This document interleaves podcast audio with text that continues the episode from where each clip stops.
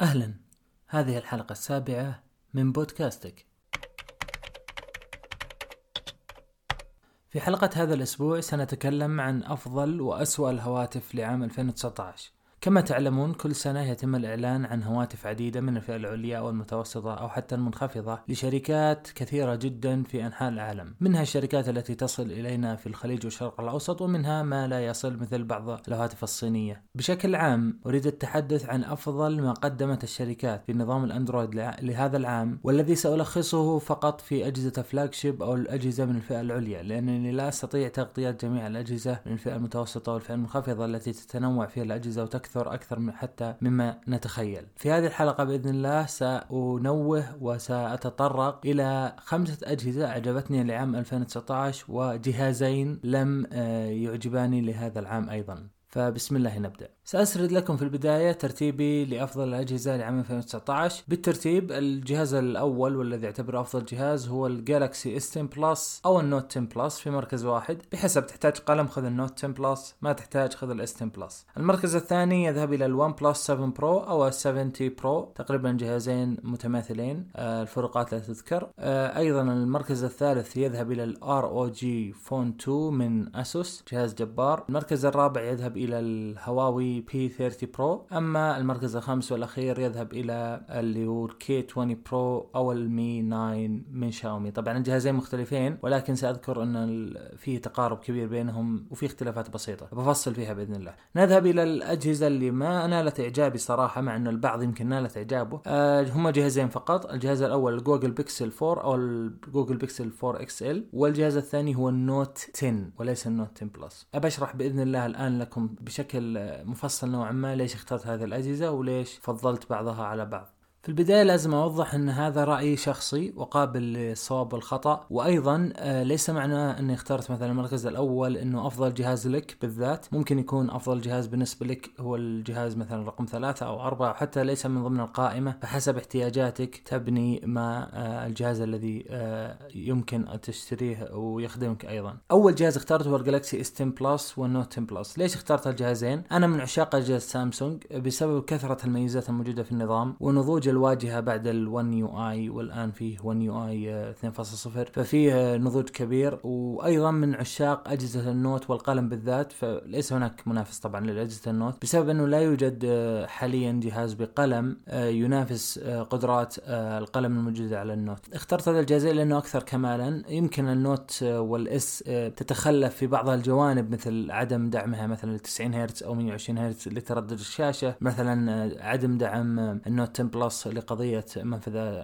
3.5 ملم للسماعة ولكن في المجمل الجهازين آه، أقرب للكمال من ناحية قوة الشاشة آه، آخر معالج يبدأ الذاكرة 128 في ال S10 Plus و256 تبدأ في ال Note Plus وجود نسخ 5G أيضا آه، بطاريات ممتازة من ناحية السعة. شحن نوعا ما جيد خاصة في ال Note Plus دعم ال 45 واط أو 25 واط الموجوده في الكرتون. بشكل عام يعطيك خلطة ممتازة واجهة جميلة ميزات عديدة صح بعض الناس يشتري الهاتف وما يشغل نص الميزات لكن هذا خطأ الشخص نفسه ليس خطأ الشركة. أنت شفت إنك أنت والله متعود على الواجهة هذه في, ميزات كثيرة تحبها في النظام. فأعتقد أجهزة سامسونج الانسب لك اجهزه سهلة الاستخدام نوعا ما آه، ممتازة تقدم لك كاميرات رائعة بطارية جيدة شاشة تعتبر الأفضل.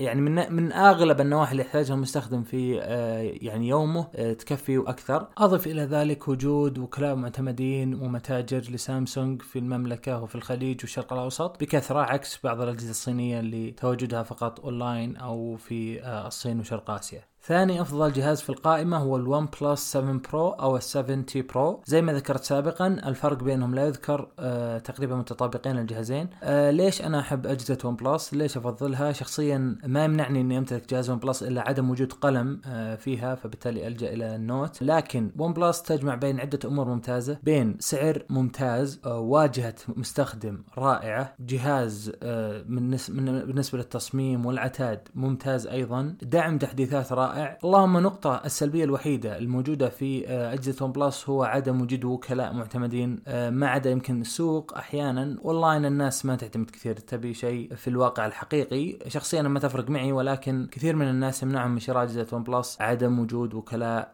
على أرض الواقع في البلد ولكن طبعا زي ما ذكرنا فيه اونلاين موجودين. وهذه سياسة الشركة من البداية كانت دعوات في البداية ثم انتقلت إلى البيع اونلاين الأجهزة من ناحية الكاميرا تعتبر أعلى من المتوسط. آه، ليست أفضل كاميرات موجودة. من ناحية العتاد جدا ممتاز. آه، من ناحية واجهة زي ما ذكرنا جدا جدا رائعة. شخصيا اعتبرها أفضل واجهة موجودة على نظام أندرويد. تجمع بين الخام وبين الميزات وبين التحديثات. أيضا السعر زي ما ذكرت آه، سعر عادل وممتاز. ويمكن أيضا تحصل فيه بعض الأحيان بعروض. تلقى مثلا ال 7 Pro مثلا ب 2500 ريال ب 2300 ريال. فأسعار جدا مناسبة ومعقولة على جهاز بهذا العتاد. وأيضا واجهة الجهاز آه، زي ما تذكرون ما في أي notch أو كاميرا اللي هو ثقب للكاميرا آه، واجهة كاملة شاشة والكاميرا تطلع بشكل ميكانيكي من الأعلى. انتقالا للحديث عن الجهاز الذي يقبع في المركز الثالث وهو ASUS ROG Phone 2 اللي يسأل عن ROG ما معنى ROG هو اختصار لكلمه Republic of Gamers أو جمهورية اللاعبين. آه طبعا ROG هذه سلسله موجودة عند ASUS آه تمتلك العديد والعديد من المنتجات سواء الهواتف أو غير الكمبيوترات أو اللابتوبات أو حتى إكسسوارات الخاصة باللاعبين والألعاب. فليش اخترت ال ROG Phone 2 بدون مبالغة في عيبين أساسيين في الجهاز. لولاهما لكان الجهاز في المركز الأول في القائمة المخصصة لي. العيب الأول هو قضية التصميم. التصميم جميل ورائع ولكنه واضح للجهاز أنه مخصص للاعبين فلا يستطيع الكثير من الناس أن يشتريه في حالة عدم رغبتهم في اللعب أو عدم اهتمامهم باللعب واللاعبين بشكل عام والألعاب. فبالتالي التصميم واضح من الخارج أنه ليس للعامة وإنه مخصص لفئة معينة من الناس. هذا العيب الأول. العيب الثاني آه، هو الوزن. وزن وزن الجهاز نوعا ما لمن يتحسس من الأوزان الثقيلة يفرق 50 جرام عن الأجهزة آه، المعتادة من نفس الحجم. فوزنه تقريبا 240 جرام. أوزان المعتادة لشاشة بهذا الحجم تقريبا 200 جرام أو أقل بقليل فهذين العيبين فقط هما اللي خلى ال ROG Phone يصير في المركز الثالث بدل الأول. والجهاز بشكل عام يعتبر أفضل جهاز كعتاد لهذه السنة بدون منازع. من ناحية بطارية من ناحية معالج من ناحية سأذكر لك لكم الآن ملخص ملخص المواصفات الخاصة ب ROG Phone بشكل سريع عشان ما نطول عليكم. الجهاز يمتلك معالج Snapdragon 855 Plus اللي هو يفرق عن 855 في كسر السرعة. أيضا آه اللي هو ال graphics آه card أو ال GPU آه اللي هو ال Adreno 640 آه بالنسبة للرام 12 جيجا رام ال بي دي دي ار 4 إكس يجي ب 128 أو 512 جيجا بايت من UFS 3.0 ذاكرة ممتازة. آه شاشة 6.6 تقريبا Full HD Plus 120 هرتز. هذه الحالة تكفي. آه يعني على OLED يعتبر شيء جبار وشيء غير مسبوق وسبقت فيه ASUS شاشة 120 هرتز. تقدر طبعا تقللها إلى 90 أو إلى 60 حسب رغبتك ولكن تدعم إلى 120 هرتز على شاشة OLED هذه تكفي. وأيضا في كاميرتين 48 ميجا بكسل F 1.8 و13 ميجا بكسل في الخلف. الكاميرات ليست الأفضل ولكنها ليست سيئة. بالنسبة لدعمه أيضا للواي فاي AD ويدعم البلوتوث 5.0 آه، أربع أقمار NFC 3.5 ملم FM أيضا آه، تدعم البصمة على الشاشة أربع ميكروفونات سماعتين آه، يعني مواصفات ليست لها حد. يمكن قضية ال 5 G ما في دعم حتى الآن ولكن ليست يعني عيب كبير. تدعم شريحتين يدعم الجهاز شريحتين نانو. أيضا فيه منفذين Type C 3.0 البطارية 6000 ملي أمبير. هذا رقم يعني على جهاز على هاتف 6000 ملي أمبير. وبهذه المواصفات يعني صراحة ترفع لهم القبعة على الرقم هذا وأيضا دعم شحن سريع 30 واط. آه أيضا سعر الجهاز ليس بذلك الغلاء أتوقع أنه من 850 دولار حسب آه النسخة اللي تختار من ناحية سعة التخزين. ننتقل للجهاز الرابع في القائمة وهو الجهاز هواوي P 30 Pro طبعا ليش ما اخترت ال Mate 30 أو ال Mate 30 Pro هو آه بسبب عدم دعم الجهاز لخدمات جوجل والكثير والكثير من التقنيين ما جربوا الجهاز واللي جربوا جربوا بدون خدمات جوجل فبالتالي تجربة البطارية تجربة الأداء تختلف آه، بوجود خدمة جوجل من عدمه. فقررت أني آه، ما أشمل ال Mate 30 في القائمة. آه، ليس بسبب أنه هاتف سيء ولكن بسبب الظروف التي جاءت مع الهاتف. فقررت أني أحط ال P 30 Pro بدلا عنه. الجهاز ليس جهاز خارق ولكنه يعتبر من أفضل أجهزة السنة وبالذات لهواوي. جهاز بمعالج رائد ب RAM يصل إلى 8 جيجا RAM 256 صحيح أنه UFS 2.1 ولكن مقارنة بال S10 Plus يعتبر نفس الذاكرة يدعم شريحتين أو ال اي دي فول اتش دي بلس ثلاث كاميرات في الخلف وفي كاميرا رابعة. آه، طبعا أتوقع الكاميرا الرابعة حقت حساس أو كذا. آه، بالنسبة لدعمه لل AC واي فاي ودعمه للبلوتوث 5.0 أربع أقمار NFC IR اللي كثير من الأجهزة استغنوا عنها. لا يوجد منفذ 3.5 ملم زي ما كان موجود على ال Mate 20 Pro أيضا وجود بصمة على الشاشة ميكروفونين سماعة واحدة يعني نوعا ما هذا أمر سلبي عدم دعم ال 5 G طبعا في جهاز من هواوي ثاني اللي هو أتوقع اسمه ال Mate X أو ال Mate 20 X 5 G أتوقع. لم تخني الذاكرة. طبعا بطارية الهاتف تعتبر بطارية ممتازة 4200 ملي أمبير يدعم شحن سريع 40 واط وشحن لاسلكي 15 واط وأيضا مقاوم للماء وغبار بمعيار IP 68 الجهاز ممتاز سعره ما زال نوعا ما غالي تقريبا حوالي 3000 وشوي ريال حسب النسخة اللي بتاخذ لكن بشكل عام يعتبر من أفضل أجهزة السنة. إذا كنت ترغب في واجهة هواوي وفي قوة بطارية هواوي وفي قوة كاميرات هواوي من ناحية التقريب بالذات. الجهاز الخامس معنا في سلسلة أفضل الهواتف لعام 2019 هو الشاومي K 20 أو ما يسمى أيضا بال Mi 9 T Pro وأيضا معاه ال Mi 9 الفرق بين الجهازين بسيط ولكن سأشرح لكم المواصفات الآن وليش اخترت هذه الأجهزة لكي تكون ضمن القائمة لأفضل الأجهزة. آه، أول شيء لأنها أجهزة رخيصة الثمن من شركة شاومي بمعالجات Snapdragon 855 معالجات السنة مواصفات رائعة جدا أسعار رخيصة جدا مقارنة بالمنافسين. فلو نشوف المواصفات زي ما قلت لكم معالج السنة Snapdragon 855 آه بالنسبة لل K 20 Pro يجي ب 6 جيجا RAM أو 8 جيجا RAM وب 64 أو 128 أو 256 ذاكرة UFS 2.1 وأيضا آه يجي بال OLED Full HD Plus 6.4 إنش الشاشة. يجي ب Gorilla Glass 5 ثلاث كاميرات في الخلف كاميرا أمامية آه 20 ميجا بكسل يجي بلوتوث 5.0 واي فاي X أربع أقمار NFC 3.5 ملم منفذ السماعات يجي بصمة في الشاشة يجي بمايكرو ميكروفونين صحيح إنه سماعة واحدة صحيح إنه ما يدعم 5 G ولكن يجي أيضا بشريحتين ويجي بمنفذ Type C آه ويجي ب 4000 ملي أمبير بطارية 27 واط شحن سريع. ما يدعم الشحن اللاسلكي ولكن سعره جدا جدا معقول. تلقاه تحت ال 400 دولار غالبا 350 300 على حسب العروض على حسب المتجر. ولكن الأكيد إنه غالبا تحت ال 400 دولار. إلا إذا اخترت أعلى نسخة ممكن تزيد بقليل عن ال 400 دولار. بالنسبة لل Mi 9 طبعا ال Mi 9 T Pro هذا مماثل لل K 20 Pro اللي شرحت لكم قبل لحظات. أما ال Mi 9 فيجي بمعالج 855 يجي ب 6 أو 8 أو 12 جيجا RAM يجي ب 128 أو 256 بالنسبة لل UFS 2.1 الذاكرة الداخلية. جميع الجهازين ال K 20 Pro وال Mi 9 ما في ذاكرة خارجية عشان في حالة إنك أردت شراء الجهاز. تاخذ بالاعتبار وتاخذ ذاكرة نوعا ما كبيرة. طبعا ال Mi 9 نرجع له اللي هو شاشة فول إتش دي بلس أو إل إي دي جوريلا جلاس 6 وليس 5 فمن ناحية قوة الزجاجة اللي على الشاشة أفضل من K 20 Pro. ثلاث كاميرات في الخلف كاميرا أمامية AC بلوتوث 5.0 أربع اقمار NFC IR. ما في منفذ 3.5 بالنسبة لل Mi 9 بصمه على الشاشة موجودة ميكروفونين سماعة واحدة ما يدعم 5 G. آه يجي بشريحتين يجي ب Type C يجي ببطارية أقل من ال K 20 Pro ببطارية 3300 ملي أمبير ب 27 واط. بشحن آه أيضا يدعم شحن لاسلكي 20 واط عكس ال K 20 Pro. فبالتالي بشكل عام المواصفات رائعة ممتازة. آه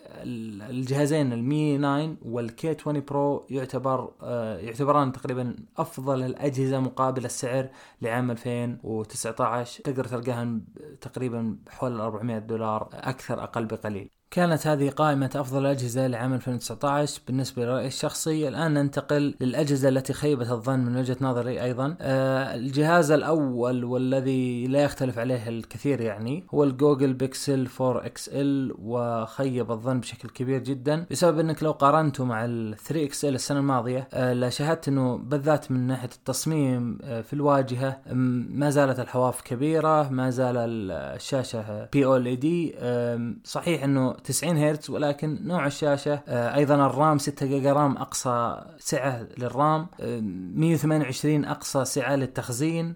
حتى لو كانت جوجل تقدم مثلا دعم لمثلا قضية Google Photos لا نهائي رفع للصور وغيره ولكن هذا ليس سبب لجعل العتاد بهذا الضعف خاصة الجهاز سعره يقارب الألف دولار.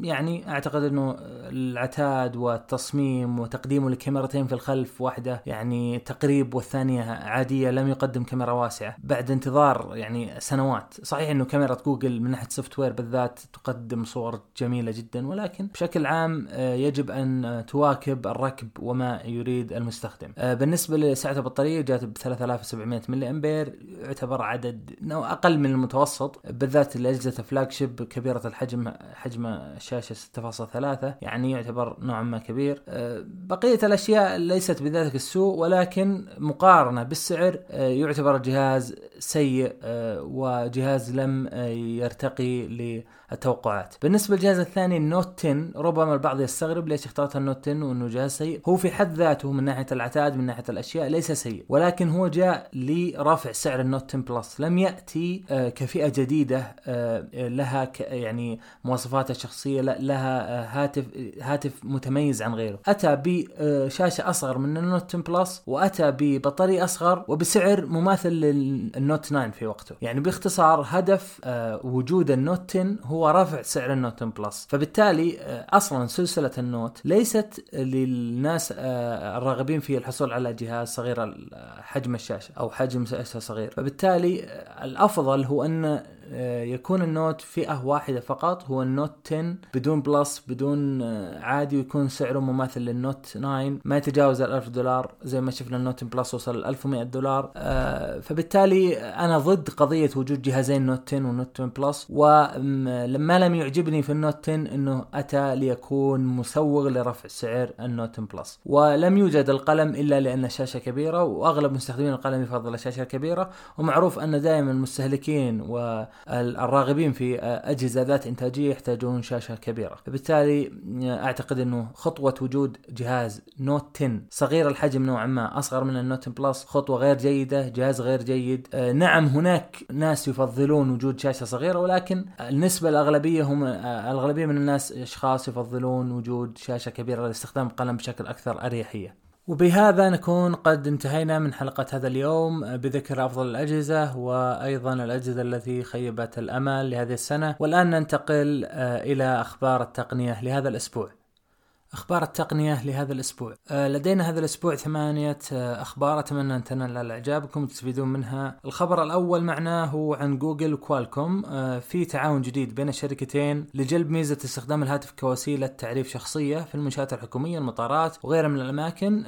وذلك عن طريق تخزين نسخة إلكترونية من رخصة القيادة أو الجواز أو البطاقة الشخصية.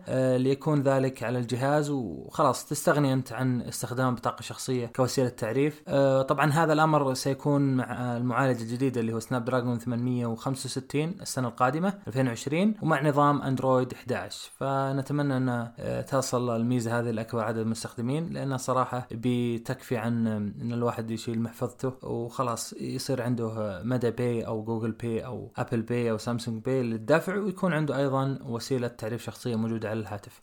انتقال للخبر الثاني آه، إن شركة مايكروسوفت أعلنت عن موعد إغلاق تطبيق Wunderlist. Wunderlist هو تطبيق لتنظيم المهام وكتابة الملاحظات آه، بيغلقونه في 6 مايو 2020 القادم. آه، أيضا يذكر أن الشركة طلبت من مستخدمين التطبيق الانتقال إلى تطبيق الجديد اللي هو Microsoft To Do عبر تمكين تصدير جميع البيانات إلى Wunderlist. طبعا إذا كنت أنت من مستخدمين Wunderlist تقدر تسوي تصدير نقل جميع بياناتك وملاحظاتك وكتاباتك إلى التطبيق الجديد اللي هو Microsoft To Do آه عشان ما تخسر بياناتك في حالة آه وصل تاريخ 6 مايو 2020 انتقالا إلى الخبر الثالث وهو خبر جميل جدا آه عن تويتر. تويتر أعلنت أنها تدعم رفع الصور بصيغة JPEG آه بكامل دقتها عند رفعها على متصفح الكمبيوتر وليس التطبيق. يعني في حالة إنك أنت تستخدم متصفح الكمبيوتر تقدر الآن ترفع صورة بحجمها الكامل بدون ضغط طبعا فبالتالي تحصل على جودتها الكاملة.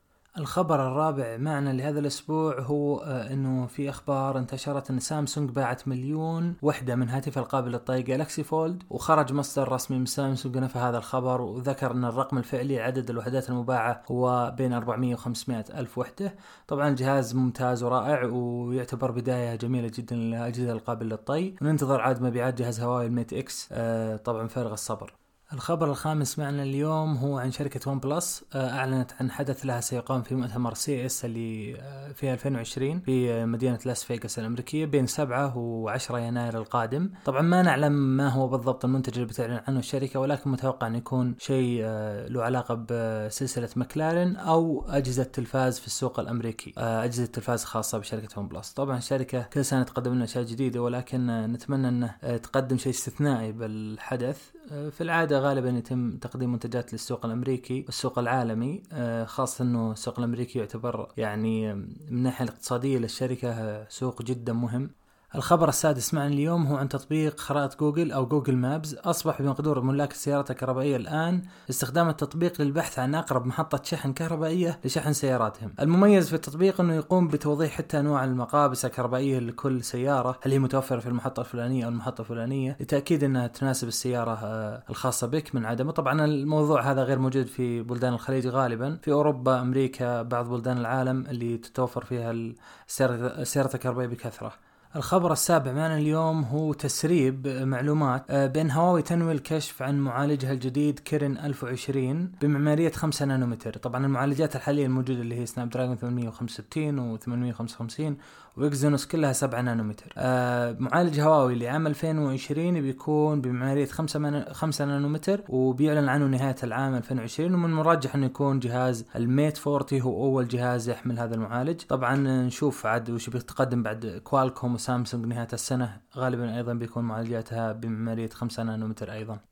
الخبر الثامن والأخير معنا اليوم هو من شركة جوجل. اليوم الصباح أعلنت أنها أصدرت أمر حظر آه، جميع خدماتها عن جميع أجهزة الأندرويد الجديدة في تركيا. وذلك بسبب الغرامة اللي فرضتها تركيا مؤخرا على جوجل في قضية قانون المنافسة والتي تطلب فيها تركيا 93 مليون ليرة تركية من جوجل. طبعا الأجهزة اللي تعمل حاليا في تركيا بنظام الأندرويد ما عندها أي مشكلة. آه، اللهم الأجهزة الجديدة اللي بتصل تركيا من مصنعين أجهزة الأندرويد حول العالم غالبا بتكون نفس مشكلة هواوي مع أمريكا وبيكون آه بتكون الأجهزة خالية من خدمات جوجل. طبعا نظام أندرويد مفتوح المصدر فبالتالي ما تقدر جوجل تمنعه.